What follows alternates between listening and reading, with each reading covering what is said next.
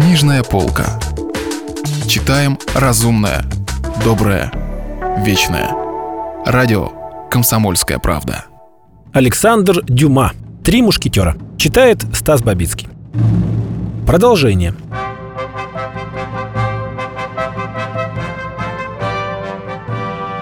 Господин де Тревиль пожал Д'Артаньяну руку несколько сильнее обычного и сообщил молодому гвардейцу, что рота господина Дезессара несет караул в Лувре и что Гасконец может немедленно отправиться на свой пост.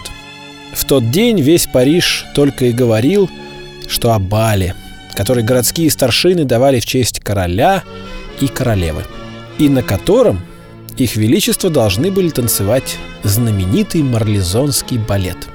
Уже за неделю в ратуше начались всевозможные приготовления к этому торжественному вечеру. Городской плотник соорудил подмостки, на которых должны были разместиться приглашенные дамы.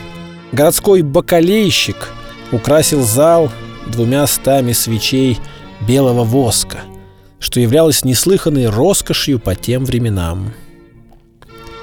Наконец, были приглашены 20 скрипачей, причем им была назначена двойная против обычной плата, ибо, как гласил отчет, они должны были играть всю ночь.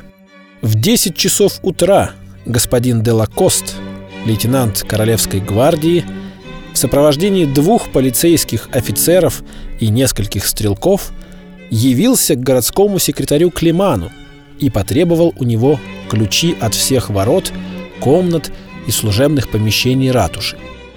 Ключи были вручены ему немедленно, и с этой минуты на господина Дела Коста легла охрана всех ворот и всех аллей, ведущих к ратуше. В 11 часов явился капитан гвардии Дюалье, и с ним 50 стрелков, которых сейчас же расставили в ратуше. В три часа прибыли две гвардейские роты. Одна французская, другая швейцарская. Рота французских гвардейцев состояла наполовину из солдат господина Дюалье и наполовину из солдат господина Дезесара. В шесть часов вечера начали прибывать приглашенные. По мере того, как они входили, их размещали в большом зале на приготовленных специально для них подмостках. В 9 часов приехала супруга Канетабля. Так как после королевы это была самая высокопоставленная особа на празднике, городские старшины встретили ее и проводили в ложу, напротив той, которая предназначалась для самой королевы. В 10 часов в маленьком зале со стороны церкви святого Иоанна возле буфета со столовым серебром, который охранялся четырьмя стрелками, была приготовлена легкая закуска для короля – в полночь в толпе пронеслись громкие крики и гул приветствий. Это король ехал по улицам, ведущим от Лувра к ратуше, которые были ярко освещены цветными фонарями. В полночь же городские старшины, облаченные в суконные мантии и предшествуемые шестью сержантами с факелами в руках, вышли встретить короля на лестницу.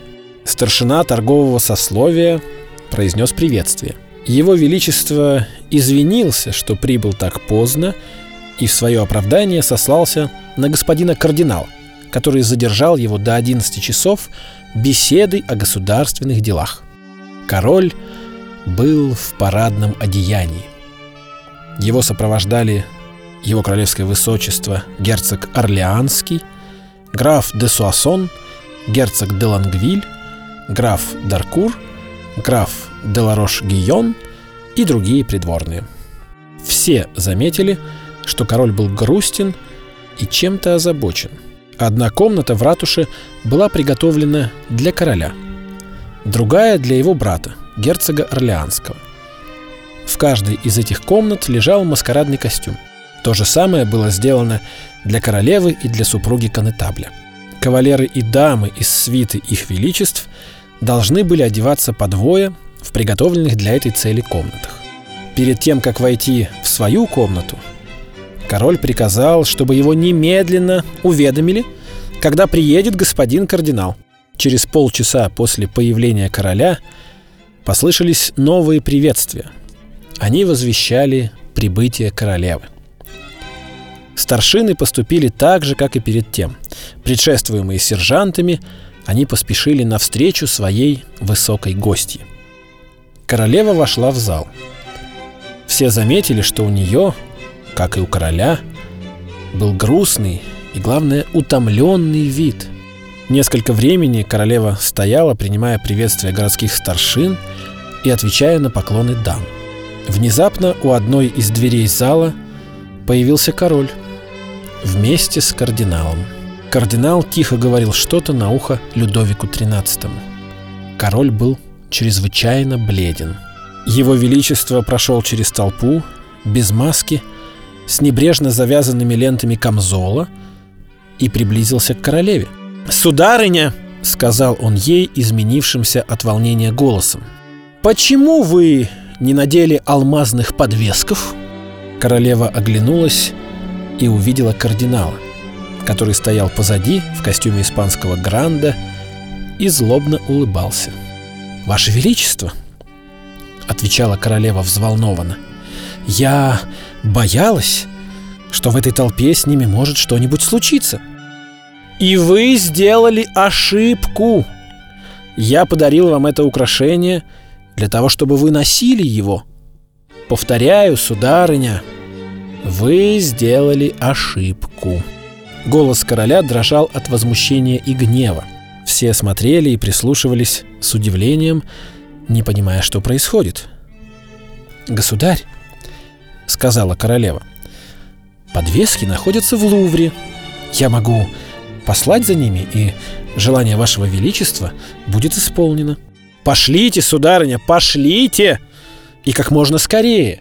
Но ведь через час уже начнется балет!»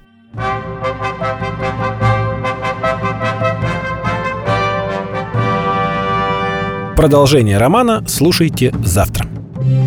Если вы пропустили главу любимого произведения или хотите послушать книгу целиком, добро пожаловать к нам на сайт kp.ru слэш радио раздел «Книжная полка». Книжная полка. Читаем разумное, доброе, вечное.